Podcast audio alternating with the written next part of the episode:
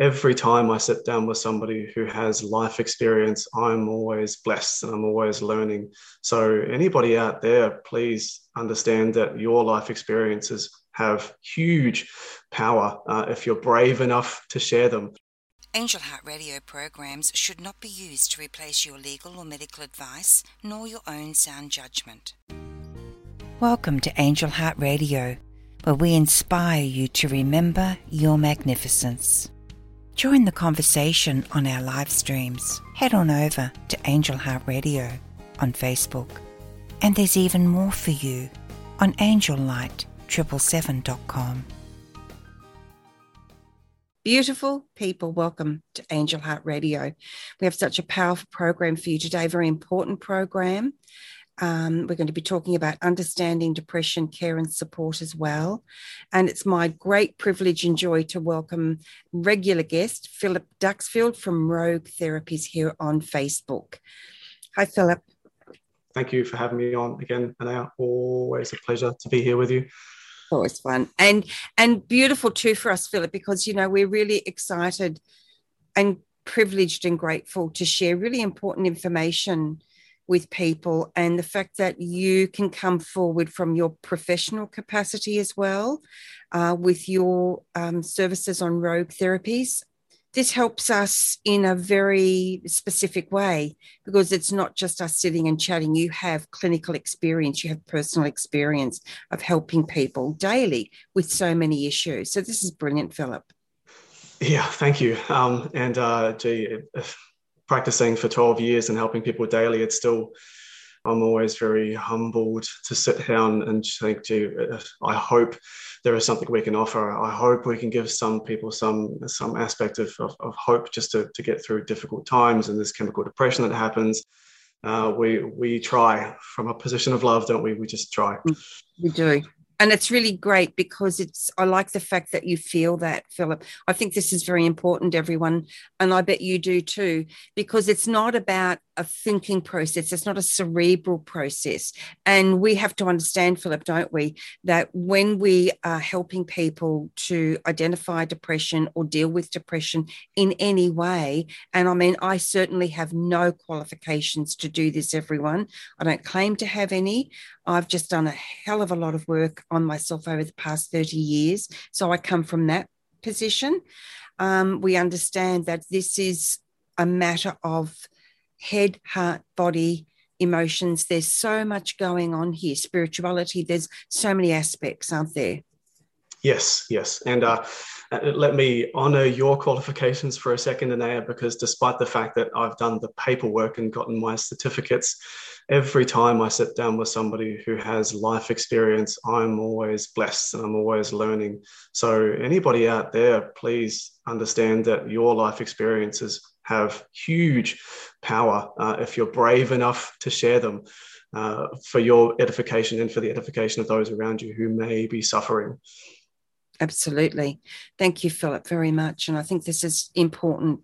You know, that this point that you raise is important um, because it takes a lot of courage to take this journey it takes a hell of a lot of courage. So well done, everyone. The fact that you're here, the fact that you're um, moving forward, the fact that you're watching, listening, maybe on the podcast, if you're watching on our Facebook lives, or perhaps you're reading books, you're uh, exploring in different ways with other places as well. You know, this is a great journey, and I'm really grateful that we can support you today. So, Philip, um, I'm going to hand over to you for a few minutes I forgot to set up the restream. I'm going to go do that.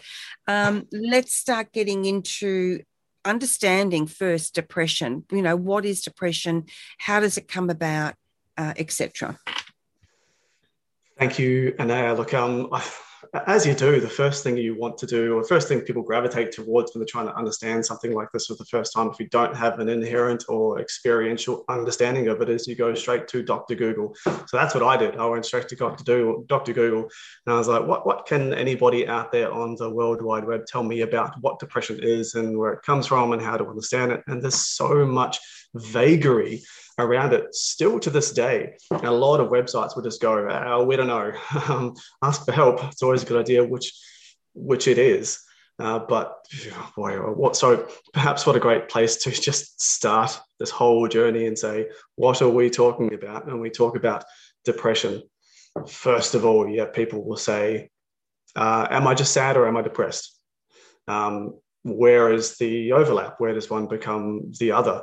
Um, of course, this is very, very difficult to ascertain some people will always qualify depression as being more of a, a long term chemical thing. And certainly, we've seen that in cases of depression, particularly successfully treating depression, it is a very long term chemical thing. That is not to sort of downplay the significance of prolonged sadness, though some people may get in and out of depression only ever having consciously experienced it as prolonged sadness. And some people may get mm. a sudden sudden sadness, which they'll go and talk to a professional about, and they'll be like, hands down, you've, you've got depression. Let's start treating it as it is. Yeah. Thoughts, Anayah, so far? I, I really like that because sometimes we are just extremely sad. Um, we're not necessarily depressed, but there can come a crossover for people and understanding how to tell the difference. Am I sad? I've been sad for such a long time, right? Am I sad or am I depressed? this can be a really great area of understanding for people, Philip. Yes, yes, certainly. And, How do we tell the difference? Uh, well, perhaps it's best not to worry so much about telling the difference. If you've been sad for a few days, or if you've been sad for a few months, if you've been sad for a few hours, but I'm like, wow, I've never felt this sad before. Um, surely the best thing to do at that point is the same thing go and find someone, even if it's just a trusted friend, and go, Do you have a minute? Because I feel sad. And something about me is saying, It's not good. It's not right. I'm feeling, I don't know, weakened or challenged, especially if you think about, should I talk to somebody about it? And that big voice in your head, which says, How dare you even considering being vulnerable? That's probably yeah. a great time then to start talking yeah. to people about it. Yeah. What do you think? Especially, especially, oh, before we go any further, guys, Angel Heart Radio programs are not to be used to replace your legal, medical, nor any professional advice or your own sound judgment. Um, especially Philip. Now, this is not to disrespect parents because hey we are all learning as parents. We are all challenged as parents right? But especially when um, and i've done this myself as a parent what are you crying for? Stop that. Stop that now because we're getting triggered right? And we just want to stop it and we just want to see our kids happy. We want to have that balance returned as quickly as possible. So sometimes this can happen as well. So if you have had that you know you know you know boys don't cry or you know wake up to yourself there you know there are people far worse off than you in the world my my my girl or my boy that type of thing um this can then shut us down. So as we go through our lives, we then feel, believe, and automatically have that trigger that says, I can't share my true feelings. Mm. So that can be a challenge as well. Yeah, yeah. I, I, think we've touched on that a few times in the past, haven't we? Just how important, yeah. Also how difficult it can be to just ask for help. Um, and we probably could spend a whole session talking about that, couldn't we? Where course, vulnerability yes. comes from and how mm. hard the, the, many ways in which we try to allow ourselves, try to protect ourselves from ever becoming vulnerable. So we can, I don't know, we can save face perhaps in our peers, always look like we have it all together. Seems yes. spend oh most of I did that for many years. I did that for many years. I was the life and soul of every party. I was the comedy queen. Um, and it took me a long time to realize that, you know, I was covering up for a start. But then later, it also took me time to understand. Like, for example, when my brother Stephen died at 22 um, through suicide, um, I was an absolute mess at the funeral, but at the week afterwards, I was on. I had every joke. I was laughing. I was just in the spotlight, you know. And looking back, I got really shamed about that. I thought, oh my God, people must have thought I didn't care. But then after I got through that initial fear of being judged, I began to understand that that was my coping mechanism. Your coping mechanism. Okay. Yeah. That's how I was, got through. I couldn't take the pain. I couldn't take the sadness. It even I can feel it in me now. You know, I couldn't take it. So yeah. the only way I knew how to get through that day was to laugh it off, to crack a lot of jokes. Yeah, that was just you taking a break from processing the grief. Mm. It was yeah. me, it was actually me processing the grief in public. In private, as soon as everybody went, boom, then I was in tears. Then I was sobbing. But I just couldn't deal with showing my feelings in public like that. Yeah. I'd, I'd, I'd, I'd done that at the funeral. And it was so raw, Philip, that I just needed to step back and do this in private. Yeah. Um, yeah. So if yeah, just, just take a moment to say there's no right or wrong way to process grief. Hey, as long as you take time to process it, it has yep. to be some point. Yeah. That's right. And that's a great point. So, you know, if, if you're experiencing anything like this yourselves, everyone, please understand that, as Philip's just pointed out, there's no right way. There's only our way. And reaching out to a trusted friend, um, reaching out, there are many organizations uh, available here in Australia. We have Beyond Blue We have Lifeline in the USA. I'm not sure. I've, I've looked at different places, everyone. And I'll tell you one place I did find. I can't say that I know anything about it, but there is a place called MHA national.org and you can find support groups there. So again, I'm not plugging it because I don't know it, but I feel I need to offer you something where you can look yourself or Google depression support. Um, you know, it's it is very important. It's vital actually to get some support, Philip. And perhaps it's a good time to mention now, as, as much as there are wonderful and effective support networks out there, which is one of the good things about the, the, the online world we live in. Um, sometimes the most effective thing you can do to process grief is to take some time to be alone and actually just reach out to your higher power and just go, I need some, I need someone to, to reach up and, and, and go in me that, that sometimes the answer isn't like in the form of a person or a organization sometimes it's just between you and and it you know yep yep look we've got amy uh, watching. We have Belinda watching. We have Edith watching, and others. Welcome, everyone. Amy shares in the comment section on the live stream. If you want to share, please make a comment in this live stream on the Angel Heart Radio Facebook page. Uh, sadness or depression, it is so important to take the time to allow it to unfold and be present with it, even though we all want to snap out of it or make it seem like things are okay for the comfort of other people.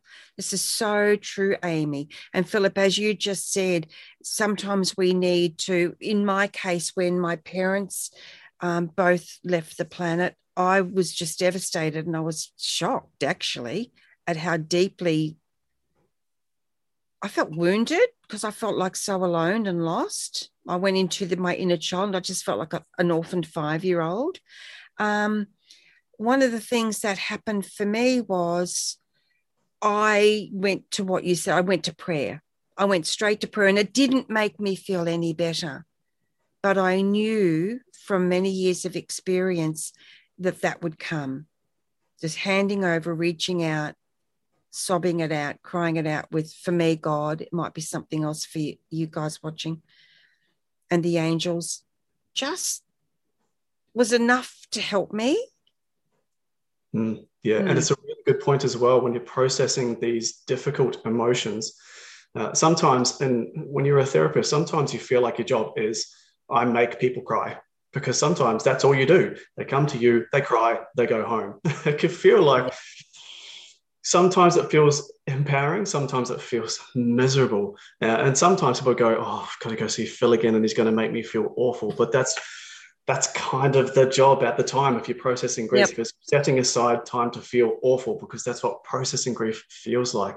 Now, yeah, sometimes you need a break. Absolutely, you need a break. Like so, some people yeah. process all at once and they're an absolute mess and it's gone. And some people are like, oh, that's, that's all I can handle today. And I'm like, well, that's, that's great. You did something, you faced that dark place. Absolutely. Yeah, fantastic. Absolutely. Yeah. Um, so, what happens for, okay, so we're talking about recognized depression here when you know that okay, I'm either sad or depressed, or someone in your family or a friend. What are the steps we can take if it's someone out, it's not us? What can we do if it's a friend, for example, or a family member that might offer some support for them? Uh, support for people going through depression. Yes, that we recognize. I think this person's depressed. Yes, uh, it's it's hard to overlook the significance of those three little words. Are you okay? It's really, I think it's the best and the most succinct way to say to a person, "I'm recognizing in you that you may be dealing with something I'm recognizing that there perhaps is a difference in your usual demeanor, your usual behaviors. Um, but I'm just, I, I'm witnessing that I may need to show you some concern or I may need to offer you a new level of support. All of that stuff could be summed up and just pulling someone aside and going, hey, are you okay? Something maybe seems up. If it's not, fine, but I'll talk about it, great. But just maybe picking up on something. Yeah. Sometimes being recognized like that, isn't it? Hey, I'm noticing, I'm noticing you feel you you seem pretty down lately, or you're struggling. I'm around if you want to talk. Mm. And I tell you what, like you say, yeah, that are you okay? Yeah. Sometimes one of the major thought processes that people get stuck into when they're getting into that place of persistent depression is they'll have that thought that says, no one's noticing me, no one cares, no one understands. So, what a perfect way to challenge that in someone's life by pulling them aside and saying, Are you okay? Because then all of those negative thoughts have just been destroyed in three words in five seconds. So, yeah. instantly powerful, right? Mm. Exactly. And I mean, even if the person says, Yeah, yeah, yeah, I'm fine, just didn't sleep well last night, got a bit of a headache, and you know it's more than that. The fact that you've asked, you don't have to push it, in my experience, Philip. And I want to know from your professional standpoint about this. Sometimes it's enough to just say, Oh, okay, if you need anything, I'm here. And just keep checking in with that person. Absolutely, uh, I've um, I've had the opportunity to to work alongside some people in my company, um, and they will go out and pick up clients at their house. And some of these people have been dealing with depression through. Uh, some of them have an adult diagnosis of bipolar, and by the time that's been diagnosed, they've already lost their family, their their wife, their job, some their, their savings, and they can be in this depressive place for years. And I'll be sending a person along to knock on their door and saying, "Hey, we're going out today." So one of the first things I'll say is, boy, get get ready to be told no a lot because it's, it's just the way it goes. You might drive an hour down to them, knock on their door, say, "How are we going to have today?" And they might say no, or you can say, "Is great, see you next week." Yeah, just got to accept right. them wherever they are, whatever they can offer you at the time, but make sure you keep turning up. No pressure, but don't stop turning up. Yeah. Exactly. You know, it just reminds me of this wonderful woman um, with at my children's school. We didn't know each other terribly well. Our kids were in the same class. Um, but I remember this one day I had this terrible migraine and I was really struggling to keep it together. And it was time to pick up the kids. And I thought, what am I going to do? I can't drive. And I thought, I think I can ask this lady. So I asked her, and she said yes. And she said, How about I take Erin back to my house? You know, Lily'd love a play date. How about we do that? That'd be great. So we did that. I said, oh, Thank you so much. And the next thing, when it was time for Erin to come, she brought her home, but she also bought dinner. and wow. that was just that just changed everything in a second for me because suddenly even though she didn't really know me, she didn't ask me what was going on, she didn't offer any advice, she supported me. I suddenly had support. Mm. And do you think perhaps there, there may have been just those little niggling thoughts going, I've, I've just got to do it on my own. No one's going to who will reach out. And then as soon as somebody says, I can do this, all of those negative thoughts are just challenged and gone. Yeah. Yeah. Yep, absolutely. Because that, that's my MO. Oh, I can do it myself or I won't ask for help. And the thing is, that's a program running underneath. That's a belief system I've got, and I don't recognize it until later. Mm. I hmm. don't recognize that I didn't reach out.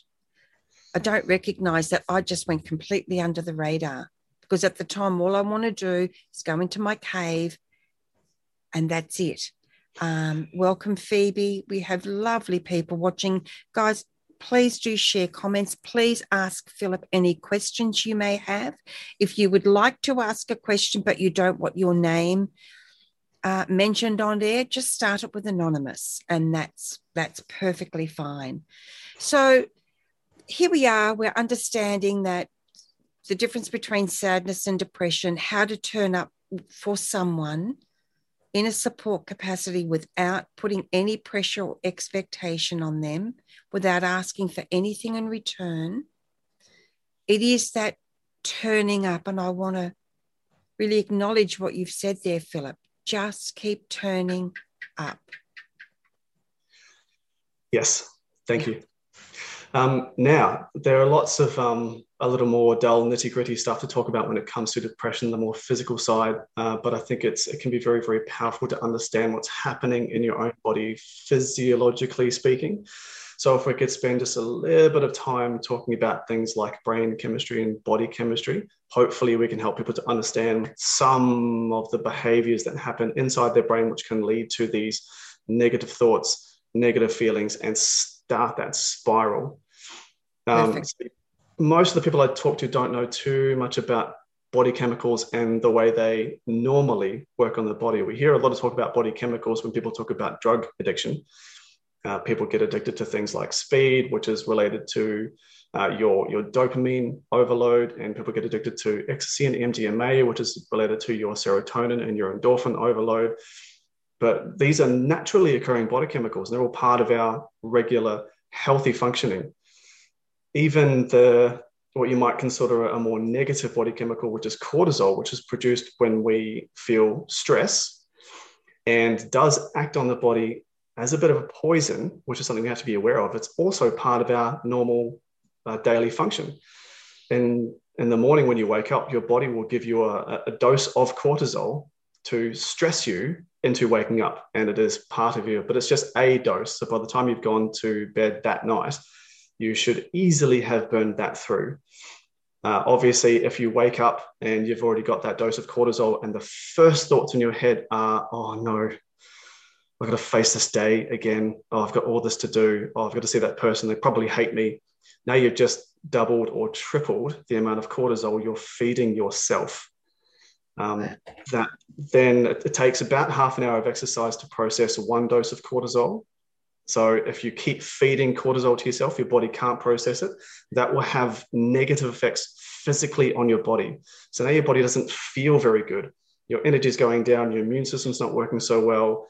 So this is a, a, thoughts have a physical reaction relationship. And when you're not feeling physically well, then your emotions drop.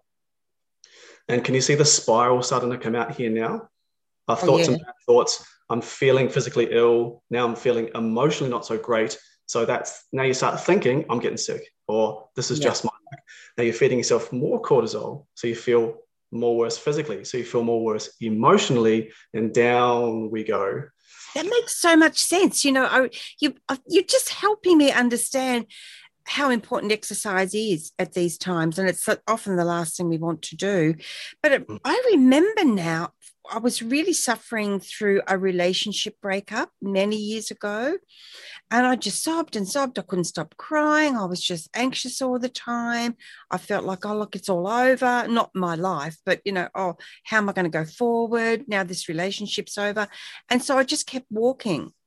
I'd go mm. for a walk. I'd go for a walk. I'd go for a walk. Now I'm understanding the value of that choice, which I didn't understand at the time. I'm walking off all because I must have had so much cortisol going through my system. So I'm walking it off, walking it off. It's fantastic, not mm. just to process the cortisol, but also because some of the other effects of those negative thought patterns are fight or flight. So if you, you think negatively and your brain goes, we need to fight for our life or run for our life. So then your physiology changes. I'm sure we've touched on this as well. Your heart rate increases, your breathing increases, your body will start to flood your muscles with sugars because it thinks it's going to need those muscles ready to go. And walking is the easiest way to undo and process just to get back to regular physiology. If you sit still, then anxiety starts to happen because there's a, a dissonance or it's not making sense, right? Uh, my body's going, we need to run for our life, but nothing's happening. Hello, anxiety. Ah Yep. That's yeah. such a great, simple explanation of a very complex bodily experience, which is affecting not just our body, but our minds, you know, our emotions, our mental process, our, our physical being. This is very, this is great information, Philip. Thank you. Yeah, well, thank you. As I say, going for a walk, such a great idea. Such a great yeah. idea. Yeah, uh, Belinda's getting it too. She's just going, wow. yeah, yeah, great. And yeah. There's, there's so much other things like uh, I hope it's sunny when you can go outside for a walk. If it's not, that's a shame. But the power of 20 to 30 minutes of sun on the top of your head is amazing. Um, obviously, fresh sun on the top of your head. Sun Did on top of your that? head. Okay. Uh, there are also other people who swear by wearing bare feet on grass to get connected to the earth. It may work for you, it may not, but some people will just absolutely swear by, oh, you've got to get connected to the earth. Um, mm. If it works for you, fantastic. All of these just such little things that don't involve committing to a gym session or having to involve anybody else. Uh, you could get outside and put some music on. You don't have to talk to. You could shut out the world, but just start moving and start yeah. Doing that negative process. Yeah. yeah. yeah. Look, we've got Phoebe saying this is so interesting! Exclamation! Exclamation! Um, Belinda says, great understanding. So already we can see, can't we, Philip, that what you're sharing or what we are sharing today is of value to people, which is brilliant for us. Uh, yeah, Belinda says, connecting with Mother Earth. Absolutely. Um, this is what's so valuable to us. It's it's not about a popularity thing. We're so um, delighted to share what matters to people. You can see you matter in the world. So we care about what matters to you. What matters to you matters to us on Angel Heart Radio. So thanks for your feedback, everyone. This is brilliant for us. Mm. Um, and one last thing when we're talking about things that can get us outside of our negative spiral is things you can do in private that bring you joy. Um, so I love to, I love to play guitar and sing my guts out but I don't like doing it in front of people. I, I like doing it for me. Um, sometimes yeah. I think I sound fantastic. Most of the time it's terrible, but if no one's around, who cares? I, do it in the car, built out a tune in the car, and I'm like Mariah Carey, you know, or in fact, you know, no, hey, it's not I, I always feel a hundred times better after that. Mm. I don't know why, it just works for me. Yeah. Maybe it's just uh, an honest expression maybe it's doing something creative. Always people say creative outlets, whatever they are. Anytime you do something creatively, you always tap straight into your subconscious. Some of the most effective types of therapy are done, it always involves drawing pictures. As soon as the imagination is engaged, the subconscious is talking to you. So, anything creative, whatever it is, especially if it's done in private where there's no pressure or expectation, latch onto that, explore it, and set yourself time regularly to enjoy it if you can. Yeah. Absolutely. I could not agree more. Amy, thank you, Amy. Amy asks, how would you ad- address the impossible task? I'll start again. How would you address the impossible task uh, condition where a depressed person struggles to the point of paralysis with making themselves do even the smalling, smallest tasks, like getting out of bed or simple self care, etc.? Uh, it tends to fall into the category of all or nothing thinking, which is something I see in a lot of people, especially these days. At some point, we have adopted this expectation that if I'm going to do it, something I have to do it 100% or it has to be perfect, and or, or there's no point even trying. Um, so correct me if I'm wrong, but tell me if this is your experience where if you feel like you have to do something and you have to do everything because you have to, then it has to be done to a certain standard and it has to be done now and it has to be done perfectly, or there's no point even starting. Um, isn't it funny how we, we get these expectations on ourselves, which if you actually stop and go, well, let's just see what reality has to say about that. Do I have to do it 100%? Or if I did it 20%, would that be good enough? Most of the time, 20% would be good enough. Um, getting out of bed can start with sitting up in bed, taking a moment. You could just go, What do my walls look like today? Are they different? I don't know. Maybe I should just inspect them for a little while. And th- there's there tends to be some expectation behind these. I don't want to get out of bed. so I'd be looking for those. And if you're if you're brave enough, feel free to share. Or yeah, tell me if I'm on the right path as well. Mm. Yeah, so I'm just making some uh, replies in in the comments. Uh, Amy, I'd, what I'd like to know, and thank you for that question. That is a brilliant question. I have been in that place. I couldn't get off the couch for three months um, when mum and dad died. So, what I'd like to know is, as Philip said, is this addressing that for you? Can Philip go further with it? Can he explore it more? Let us know how we can support you on that. Because sometimes it really is a very difficult thing to make those small things happen getting out of bed um, having a shower eating can be very difficult uh, when you're right in those depths of depression, Philip. So I'm not quite sure how, how do we then say it's a loved one? How do we support them when we can't seem to support them in those circumstances? I, I would always start by looking for those all or nothing thinking because um, people might think, oh, it's too hard just to get out of bed. But behind that, there is often a I've got to do this, I've got to do that, I've got to go here, I've got to achieve all this. There's this big list of expectations that are that are already pressing so much on their ego and their self-worth. And so what we do then is the subconscious will make it so hard even to get out of bed. We've removed the opportunity to fail. And this mm. protects us from having to face that day. Can't face the day, can't fail. Simple as that. Protecting yep. that ego. Okay. So um, Amy says, um, not necessarily. For example, I may see that the paper towel roll needs changing. Normally, it would take five seconds.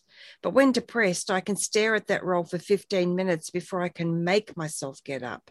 If I if I can make myself um, just do it. Hmm. Yeah, so I'd be interested to hear about what else is happening in your life because um, mm. obviously you're probably not very angry with the paper towel roll. yeah, right. If you're if you're finding some resistance to do even very small things, there would be a a challenge that's behind all that, which is causing you to want to retreat from the world as a whole. So okay. I'd yep. be wondering what's what's the big challenge? What's the big question there that you're having trouble answering, which is starting mm. to get started to bring your walls of your universe in a little too close so that everything feels too much of a challenge. Okay. So, um, for me, Belinda says small goals. For me, one of the things, I don't know whether this will help you, Amy, but one of the things I've learned to do, and Belinda's just sharing again, which I'll come to. Thank you, Belinda. One of the things I've learned to do, Amy, is look when I've been in that situation, look at the paper towel roll, for example, and say, how close to the top? If I can put one thing or two things or three things on my list for today, is that on the list? No, it's not. I don't care about the paper towel roll.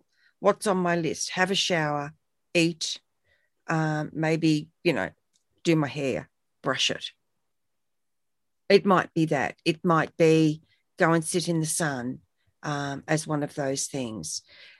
It's this, as Belinda said, small goals. And Belinda says she writes everything down to release it from her brain and action it when I can. That's really a good point, Belinda. Get it out of my head. Because it's the fixation, isn't it?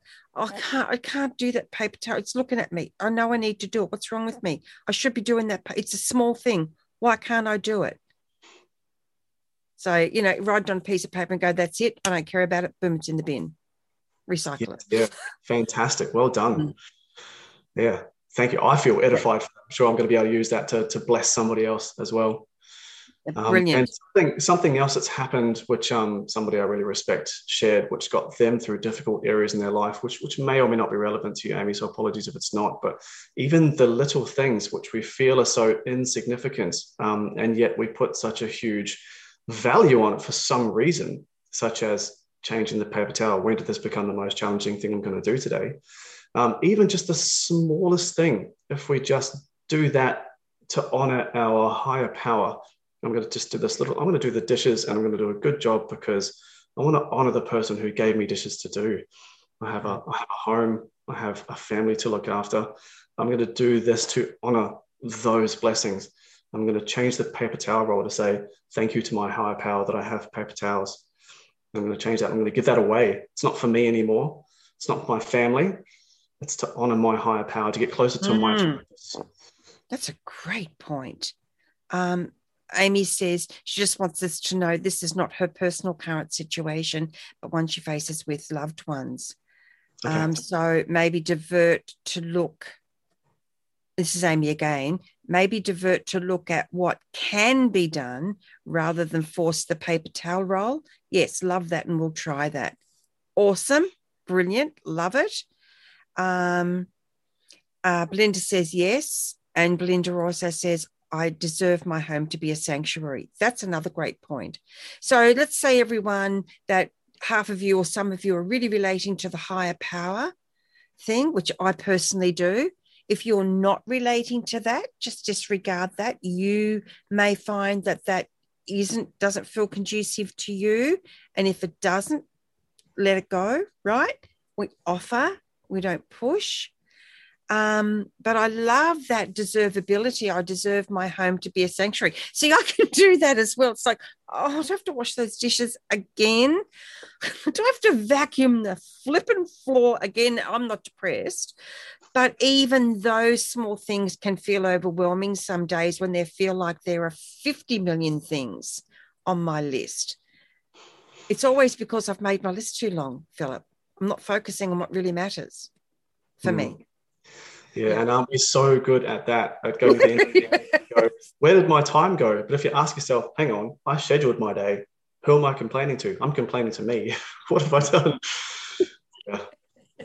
But we and, do. We, we take on sorry. too much. Yeah, yeah. Yeah, and here's the other thing. Often on those days, it's because I've spent too much time on social media. Hmm. Because social media is awesome. Hey, we're here on social media, media live streaming right this second. But when social media becomes your whole focus or a big part of the focus of your day, that's the question to ask why. Sometimes so we don't have to face what else is going on. We don't have to look at the paper towel. We don't have to do those dishes because that's what I find I do. Oh, Belinda says she's doing the dishes now while listening. Woohoo! You so rock. Um, That's love it. Such it's such a great point though, Anayah. Behind every addiction is a clue to what you're missing or avoiding. Yeah. Uh, someone comes into my clinic and says, "I'm addicted to ice." I can say straight away, "Well, then you're missing dopamine. Let's treat your motivation issues." If someone says, "I'm addicted to marijuana," you say, "Oh, you're that the problem is your thinking pattern because marijuana switches off your inner monologue." And if you're addicted to social media, in the same way, it's telling you what you're missing. You're either addicted to comparing yourself to other people, making sure you're keeping up with the Joneses, or you're addicted to procrastinating, which again is a self protection method. I'm afraid to try things. My self esteem is too low. I'll procrastinate and then, oh, my day's gone. Oh, too bad. I'll try again tomorrow. Yeah. Yeah, so true. Um, because that's always procrastination for me. Oh, I just need to create some artwork for something. you do. Uh, I just better go and check Angel Heart Radio. I'm not quite sure if I've, you know, sort of really noticed what people are saying. It's all that stuff. Whereas when I'm focused and haven't got a great big list to do on the day, so I'm not avoiding anything by putting too much on my list in the first place. First clue, I get so much achieved and it's with ease and grace. Hmm. So I think the other point here to point out, everyone, and this is in very important, I can't stress how important this is, is don't get heavy on yourself. Don't give yourself a hard time. Because hmm. that is another way of avoiding, but it also then starts triggering all our guilt patterns. And guilt will never help us move forward. It will always keep us anchored in the past. Mm. Very good. Very good. Mm. Um, so I don't want to spend too long on body chemicals. If any people have more information they'd like about body chemicals, they can always post a question or they, they can contact us on the website later. Um, yep. For now, yep. I, would like to, and especially like to spend some time talking with you and about this, is about resilience. Um, yeah, so resilience is a subject that's come up a lot in, in my work, um, especially when I was I was in New Zealand about four or five years ago doing group therapy for people who were long term unemployed, and the bulk of these people obviously were eighteen to to thirty year olds. And the one common theme that came up with these people who were consistently avoiding life was a lack of resilience. And we know that these patterns are increasing. So, on mass, young people, more and more and more each generation are getting less and less resilience, uh, which is where we get these conversations like uh, like millennials. Oh, millennials are so lazy. How do we get them to work? How do we get them out of the house? Well, they have no resilience. So they'll get to a job, it'll get hard, and they'll go, I can't do this. Yep. And I've been talking yep, to these. No guys, instant gratification. Yeah. Or yep. I don't see an easier way out. I can't just do this and I'll get the same result. So oh, it's too hard and they'll just fold. And I keep saying to these people, man, you, you've had your resilience taken from you, or at some point it was supposed to be given to you and you missed out. Yeah. What's happened there? How come? Why, why do people of the previous generations inherently have better or more resilience than the later generations do? Mm. So, your thoughts on that? Because I'd be very interested to hear your experience with the mm. subject. Thank you. Uh, it's a really interesting question, and it's it's a brilliant a brilliant question actually, Philip, because I can feel when I'm I am experiencing that resilience and when I'm not. So when I'm experiencing that resilience, I am not looking for an instant fix. You know, like for example, you know, um, you know, when I was younger, a million years ago. Um, you know, you know, we had a glory box in those days. So, you know, you'd get, you know, you'd over time you'd build it up so that when we left home or got married, in my case, got married because it was really interesting, Philip. Just two years between my sister and I, but completely different expectations. I never expected to have a job or, um, you know, share a flat or a house with anybody. I just thought, well, I'll get married. That's what you do. So the resilience there was over time you build it up instead of saying, well, I want it all and I want it now. Um, because they are two different experiences. So the resilience of, of slowly building something over time, whereas the resilience, the lack of resilience, saying, Well, I want it now. How can I get it all now? How many loans can I take out or whatever? Which is not a judgment, everyone, right? This is it. We're talking about experience here all experience will teach us something very, very valuable if we're open to the learning. So, and I've been in both places. I want it all, I want it right now. How can I get it? Because I want that instant fix. I want to feel better now. It's not really that I want the thing now. I've bought stuff, you know, through the period of time after mum and dad died. I bought these really, I mean, really expensive clothes that I don't wear because I don't even like them but I felt better at the time. And it took me a long time to understand that what I was doing was the particular shop, there was an older lady there that paid attention to me. And it wasn't a sales boy, she was just a lovely woman. And I was missing that with my mum. I was missing the time with my mum. Right. So it took me a long time to get that. And then I went through, oh my God, I can't believe I wasted all that money. Oh my. And then I had to deal with the guilt of that and then take that pressure off myself. So it's a journey, right? But the resilience coming from learning how to, you know, I mean, we'd put a, you know, a cloth over some boxes for a table, right? And that was fine. And then eventually you got a table. Woohoo, I got a table for if you need an instant fix right now, that's not going to be good enough. It's not going to make you feel like you're you're going anywhere. It's that feeling of I matter enough to have this environment, as opposed to I matter anyway, regardless of my environment. Mm. You know what I mean? Yeah, that's well put. Yeah. they're very distinctive things, and that is tricky to understand because they are under the radar feelings. And it's only for me through the years of, of, of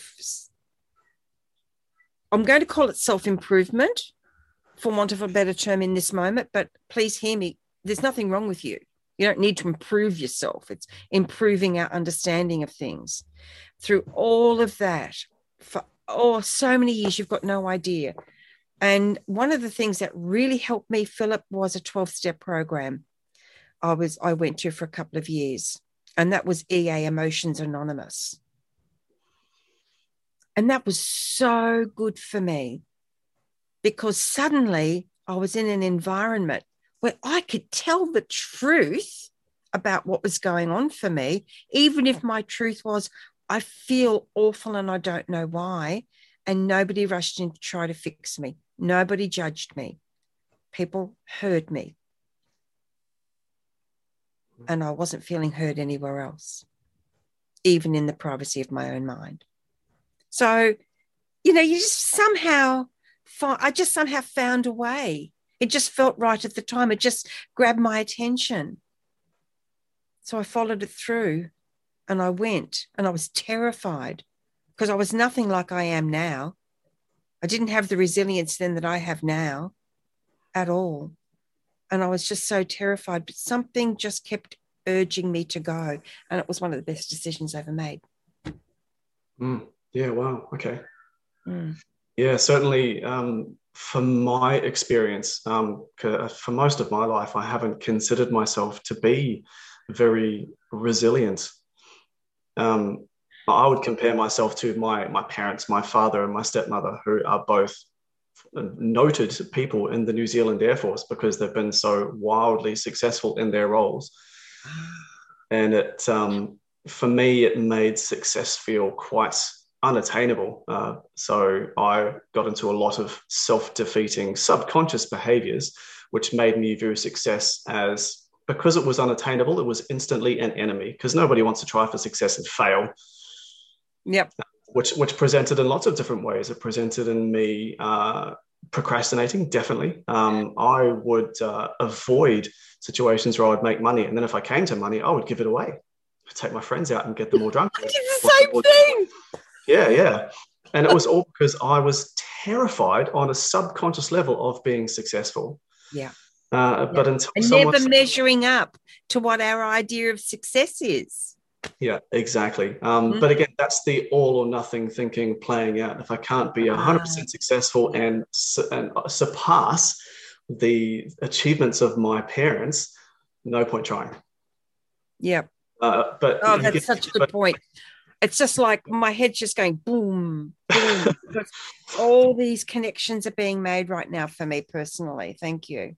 And so here I am, you know, uh, in my 40s now, and having had enough time to be humble enough to go, gee, if all I can do is go to my client's house, my client has an elderly mother, and I can take the blanket that she washed yesterday and hang it on the line um, the amount of significance I get from these tiny, tiny activities far surpasses anything I've done in the business world. And I'm so grateful for this renewed understanding. Um, but at the same time, it's come from allowing other people to be financially successful because I've got lots of financially successful friends.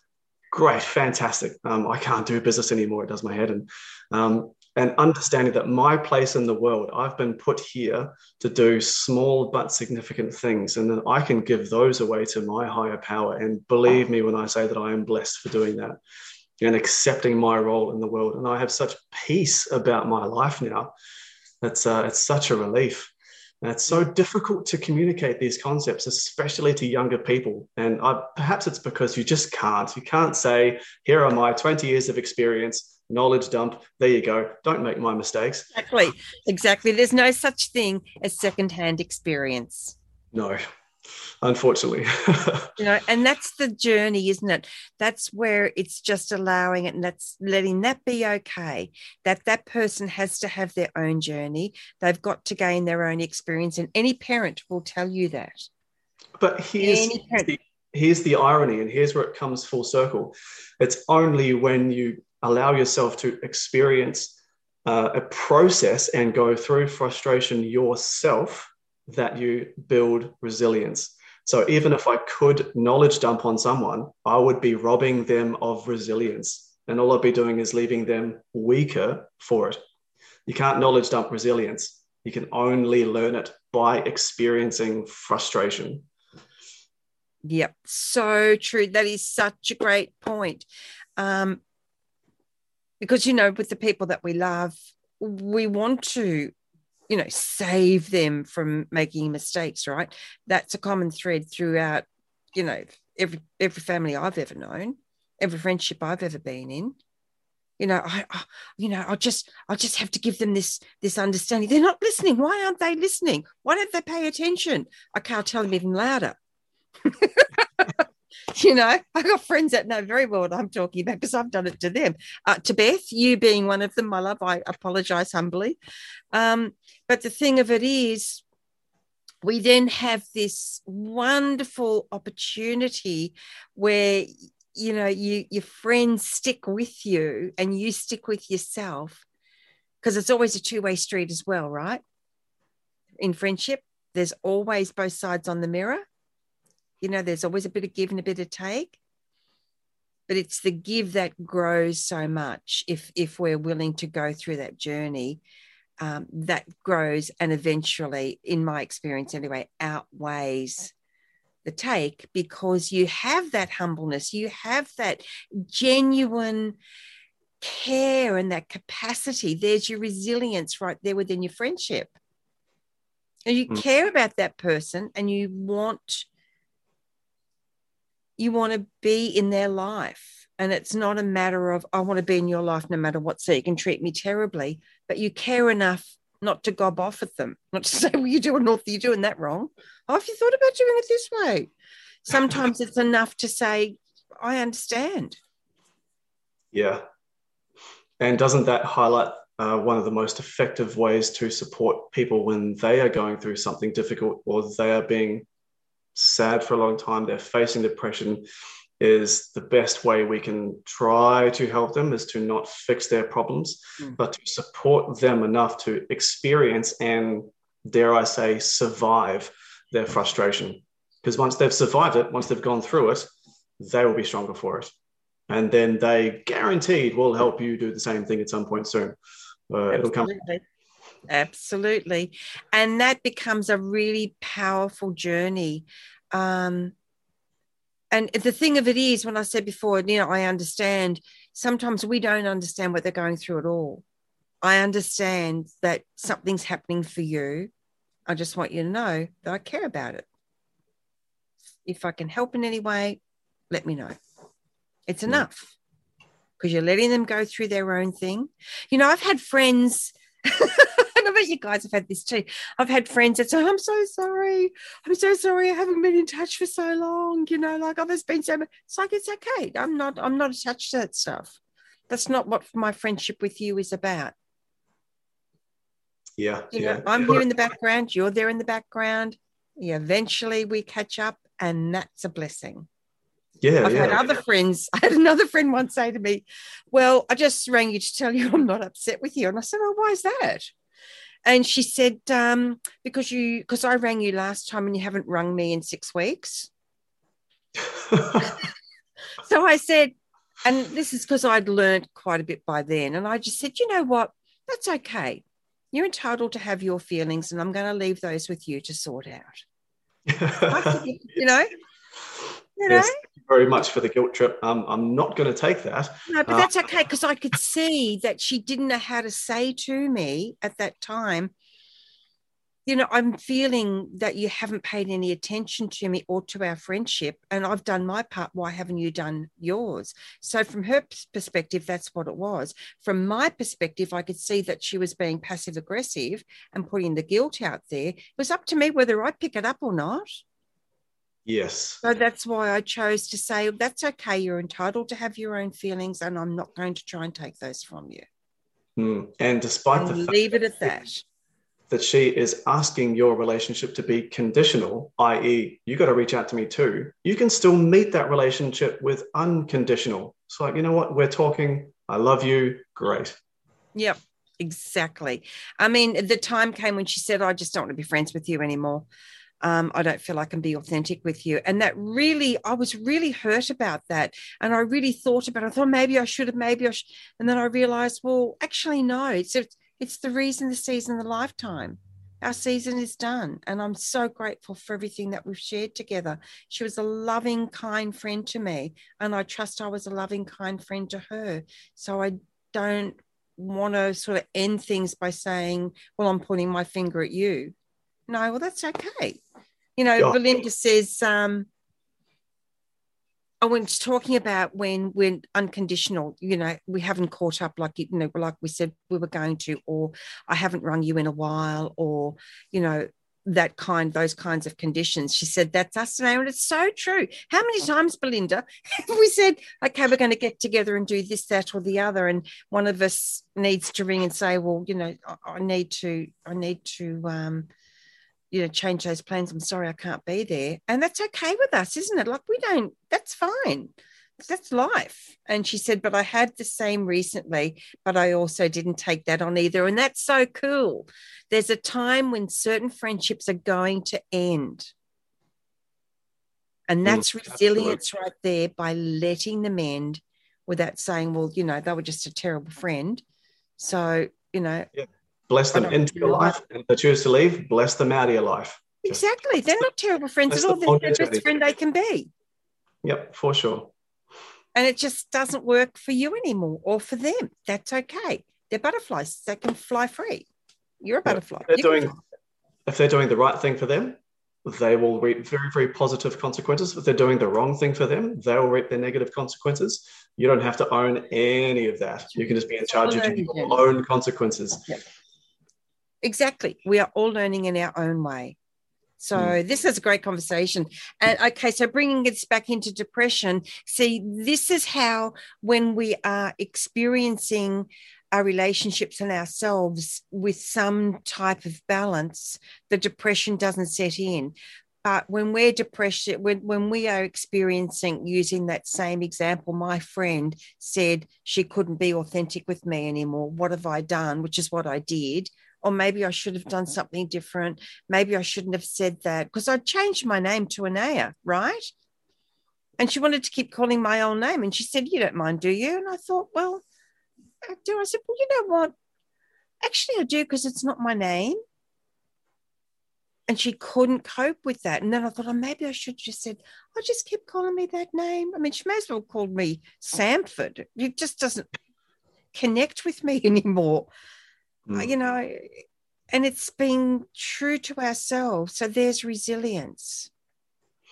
Yes, yeah, that's a good yeah. example of resilience is allowing the frustration of those expectations that that person put on you to just pass.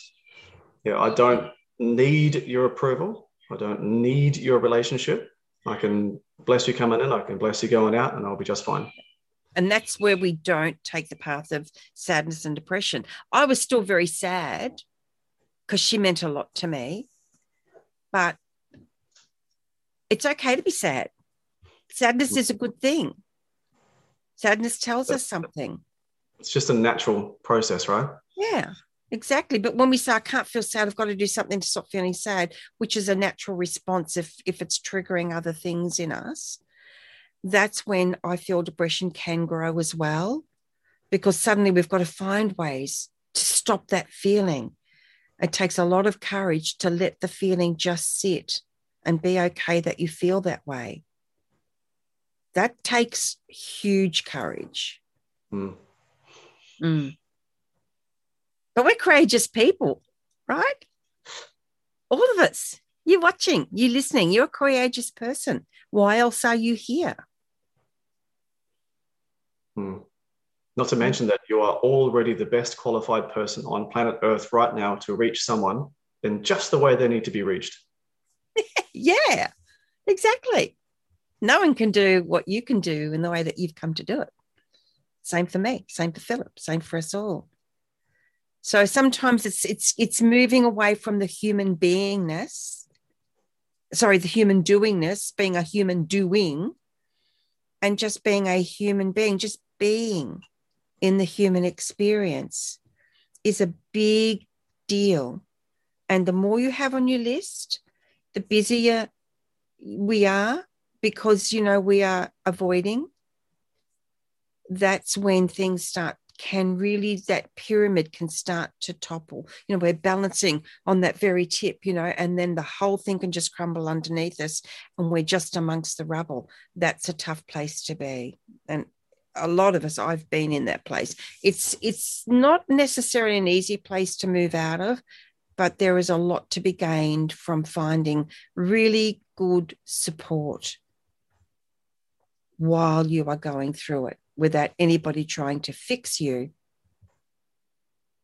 but the support of someone who can and it, we don't always have someone in our lives philip do we that can do that, play that role, that can sit and hear us without trying to fix us. Yes, unfortunately, it can be quite rare. Um, but then help us, help us out there. You know, the, Anayah is there for you. As is Philip Rogue Therapies here on Facebook. Is, is it roguetherapies.com or .com.au? Dot .com. Roguetherapies.com. Don't spell it rouge like I was. That's where that, that's my. I'm not getting your emails, right? so, yeah, so Rogue Therapies. There are many, many places to go. Twelve step programs, as I mentioned, can be so incredibly valuable. Rogue Therapies here on Facebook. You know, Philip's a great player. As you've seen over the months now, we've been uh, presenting um, with Carol Ann and I, with Philip and myself with Philip, and Carol Ann and I again when Carol Ann's back you've had a good chance now to really connect in with Philip and see just, you know, what sort of stuff he's really made of. So um, please do go and like the page and just get connected because you never know what you're going to see. That's going to be a, just that little bit of support you need that day, even if you don't reach out. Uh, Always Belinda a casual chat and a little message. Yeah. Yeah. See, look at that already. Boom. You're flying. you got the pass. Um, Belinda says, just knowing someone is there, and after your comment, I'm going to use, the, you know, I don't, I don't say even soft swearing, but I'm going to today. She says bloody awesome. It's such an Aussie expression. That's bloody awesome, that is. So, yeah, so Rogue Therapies here on Facebook. So, uh, just a quick reminder, everyone, that Philip's new usual time is the third Monday of each month in the USA on that timeline, which is the third Tuesday in Australia on this timeline. Um, because now Philip has work commitments on his on the other spot on our usual show day, which was Fridays in Australia. So, you know, mark that in your diaries. And if you have anything you want us to discuss, let us know. We would be more than happy to support you in that way. Right, Philip? Very much so. Yes, please. Mm. Excellent. So, you know, Philip and I have been talking about this topic of depression. So there are lots of different avenues. We really want to also come back with another program and talk about things like postnatal depression, um, PT, PS, PTSD. Is that it? Yeah, Post. It, yep. okay, thank you. yes, yeah. we, you know, we want to support you, and we are also going to do a program on suicide um, to support people and also families and friends and loved ones who do have someone who have left the planet through suicide. We really want to support you in lots of different ways. So this is going to be a little bit of a series around these topics for you over the over the next couple of months and we trust that that's going to be a really great support to you yes and thank you everybody for uh, turning up uh, contributing and being brave enough to have these difficult discussions with us, which should never be hidden nor left behind or not discussed. Mm-hmm. Absolutely. So I'm going to put a couple of links on the information for this particular live stream so that you can go and explore if you need some support with depression yourself, please reach out. It's very important. The longer you stay hidden away, the harder it might feel. Yet there's a lot of support available. And if we can support you in any way, um, if it's too hard to go to Google, I can't deal with it, the, all that information, let us know. We will get you some links, right? We will support you. This is not a one off deal we will support you. Um, okay, Belinda says, thanks so much. I'd love to talk about issues that happened as a child, childhood issues. I'm writing that down right now, Bill. And if there's anything in particular that you want us to discuss, let us know within that topic. Um, and we will definitely do that for you. Thank you so much. See what happens when you ask everybody? All of a sudden, the doors begin to open. It's wonderful, Philip. Mm-hmm. Thank you, thank you, thank you, Philip. As always. Thank you. And uh, always, always a pleasure to be here with you. And thank you, everybody else as well. Always a pleasure to be here with you all as well. Brilliant. Thank you. And thank you. Thank you so much for joining in. Thank you, everyone in the comments section today, sharing and caring. It's been brilliant for watching. Even if you haven't commented, we, we know you've been there and we really love having you with us. Um, remember that this will also be a podcast. Angel Heart Radio is everywhere around the world on all your favorite platforms. So it will be going up uh, either later on today or tomorrow as a podcast. So, you know, we've got lots of different ways that you can you can tune into us. Thank you, Belinda. Thank you, everyone. Lots of love. Take good care. And remember to be kind to you. The value of kindness for others is magnificent. And the value of kindness for you is so important because when you fill yourself up with kindness and love and care, you actually then become stronger, gain more resilience over time, and you will have more to share with others. Stay, uh, stay safe, everyone. Lots of love, and we'll see you soon. You've been listening to another fabulous program on Angel Heart Radio. Our goal is to remind you of how much you matter in the world and to let you know that we appreciate who you are in the world. Angel Heart Radio programs are powerful tools. They are not intended, nor should they, be used to replace your medical or legal advice. The views and opinions expressed by Angel Heart Radio hosts, guests, co-hosts and associates should not be construed as advice from Angel Heart Radio.